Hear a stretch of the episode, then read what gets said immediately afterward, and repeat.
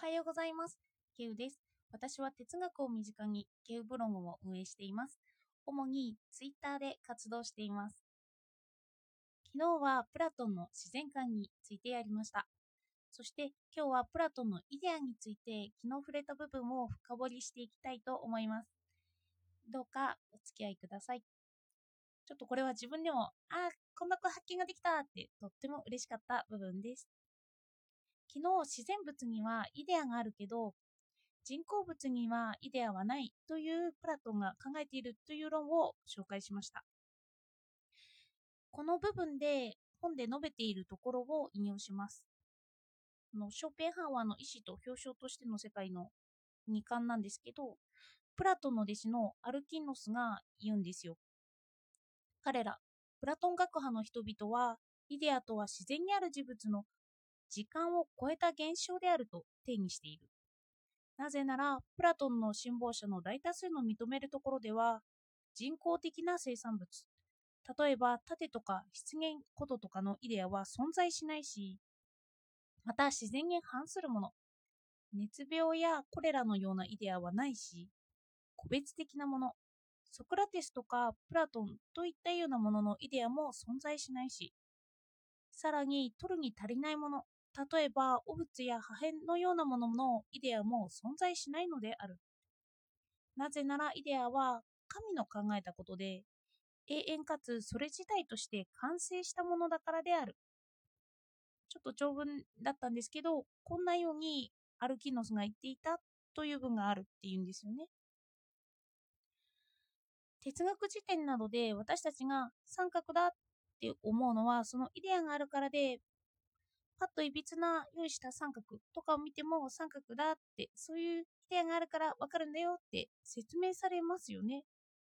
でも多分それはプラトンに言わせればプラトンのイデアではないんですよ。となるとイデアとは何なのかってまた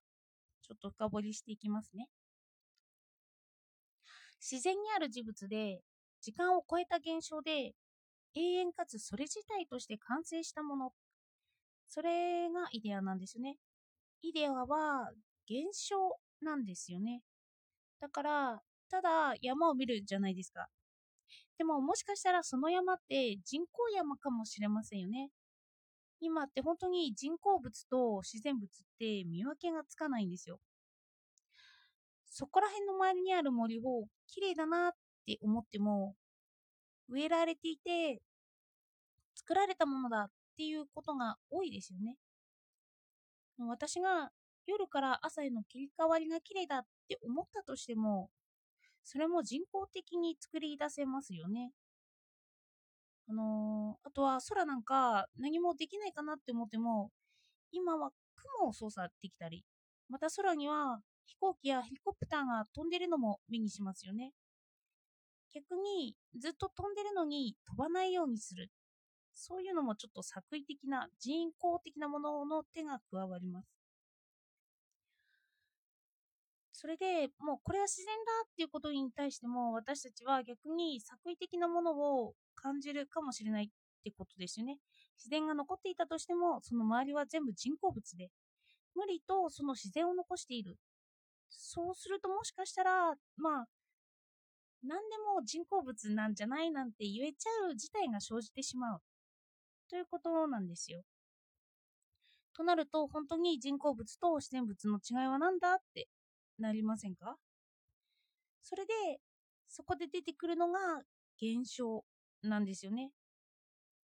私はこの前、ランニングをして、夜から朝への切り替わりに美しさを覚えました。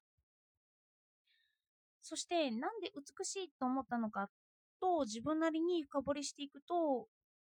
人間の小ささを思ったんですよね。宇宙と対峙しての人間、世界と対峙しての人間、死にゆく存在としての人間。こういう自然に従わされている、どうしようもできないものに従わされているという感情を覚えたんですよ。これで、あの説明されるものって、美しさではないとは思っちゃったんですよね。これって完成された自然観ですよね。まあ一番わかりやすく定義されているのは人間が生から死に向かう存在だってことだと思うんですけど自然物ではそれを自覚させられるんですよね。で、そうやって自分に不利なこと、人間が見たくないもの、従わされているもの、そういうものを自覚させられるとき、崇高的な感情、自分の理解を超えたものが自分に入ってくるものがあるっていうようにプラトンは言うんですよね。崇高的な感情なんですよ。まあこれは並列しますよね。美しいものを感じている時の感情とか。でも一応崇高的な感情も感じている。パスカルが宇宙と人間を比較して人間は一本の足であるといった感情ですよね。私たちはそれを思考できるから尊いという自己肯定感もあると思うんですけど、もうそのことは前提なんですよね。例えば、ペットが我が物顔で何でも要求するとします。でも、飼い主はそれを分かっていて応急に応じる。そんな感じです。手のひらで私たちが踊らされている感じ。もうそれを人間は分かりつつ、その踊らされているもの自体に圧倒的な敗北や圧倒的な崇高感を抱くんですよ。で、こんな風に感じたものが自然なんだってことですよ。ですよね。崇高的な感情を感じるもの。だから自然は現象なんですよ。それで自然物と人工物の区分けは現象なんだって、ちょっとすごいですね。私はこれに気がついたとき、やっと自然物と人工物の差にちょっと納得しました。じゃあ伝わってきたイデアって何だろうって話が残りますよね。個別を見て犬なら犬ってわかる。三角なら三角だってわかる。そんなイデアは何かって。それをアリストテレスは形相と質量と表したのかなって思いました。だから私はアリストテレスの形相と質量は個別のイデアだって言ったんですけど、今伝わっているイデアからすればその通りなんですよ。イデアの意味はいろいろと付け加えられて今に伝わっているんじゃないかなって思いました。だから、プラトンのイデア界には個別のものがあるわけではない。まあ、あるかもしれないですけどね。そのものに崇高感を感じて、感じられればっていうことなんですけど。そしてこの崇高な感情を考えていくときに、ちょっと勘違いしやすい美しいという感情がありますよね。何かを感じたときに美しいと思っていて、でも実は崇高だったみたいな。まあ、結構並列しやすい感情です。この違いにも触れると、崇高感は、うん、崇高感と、ちょっと、あのー、この崇高感と美しさ、ちょっとこの違いを、プラドは何て言ってるかっていうのをちょっと深掘りしますね。この美しいという感情は、そのものが語りかけてくるっていうんですよね。私綺麗でしょみたいに。あの、お花とか、そういうふうに、ちょっと、私たちに語りかけてくるんだっていうんですよ。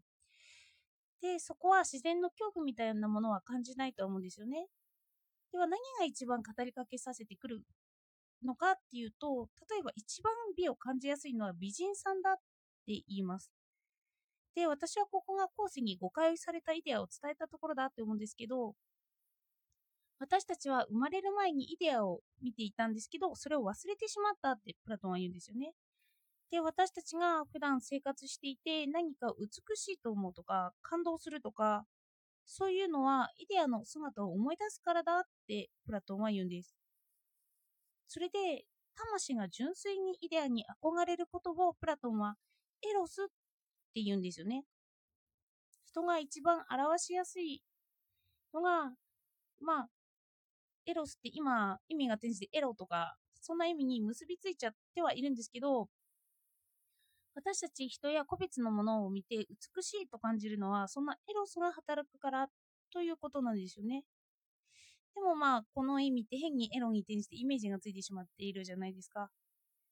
でもそのエロスのそういう現象を考えていくと、ショーペンハワーから言わせれば盲目的な意志ってこのエロスに結びついてくるのかなって思いました。私たちが無意識にそれを欲して行動していることですよね。